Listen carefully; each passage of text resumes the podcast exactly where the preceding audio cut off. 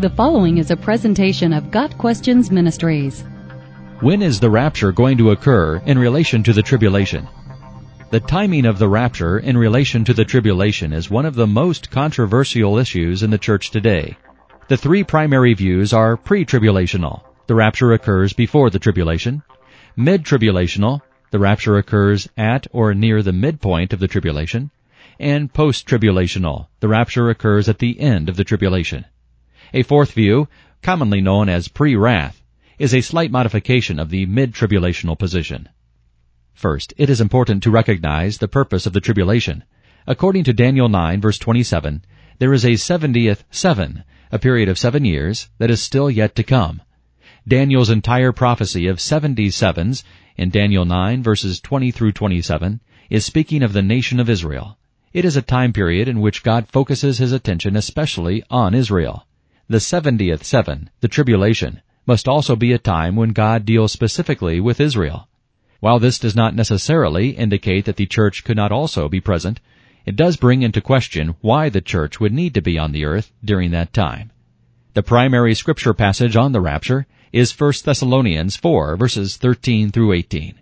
It states that all living believers, along with all the believers who have died, will meet the Lord Jesus in the air and will be with him forever. The rapture is God's removing his people from the earth. A few verses later, in chapter 5, verse 9, Paul says, "For God did not appoint us to suffer wrath, but to receive salvation through our Lord Jesus Christ." The book of Revelation, which deals primarily with the time period of the tribulation, is a prophetic message of how God will pour out his wrath upon the earth during the tribulation. It seems inconsistent for God to promise believers that they will not suffer wrath and then leave them on the earth to suffer through the wrath of the tribulation. The fact that God promises to deliver Christians from wrath shortly after promising to remove his people from the earth seems to link those two events together. Another crucial passage on the timing of the rapture is Revelation 3, verse 10, in which Christ promises to deliver believers from the hour of trial that is going to come upon the earth. This could mean two things. Either Christ will protect believers in the midst of the trials, or he will deliver believers out of the trials.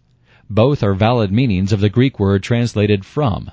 However, it is important to recognize what believers are promised to be kept from, not just from the trial, but from the hour of trial. Christ is promising to keep believers from the very time period that contains the trials, namely the tribulation.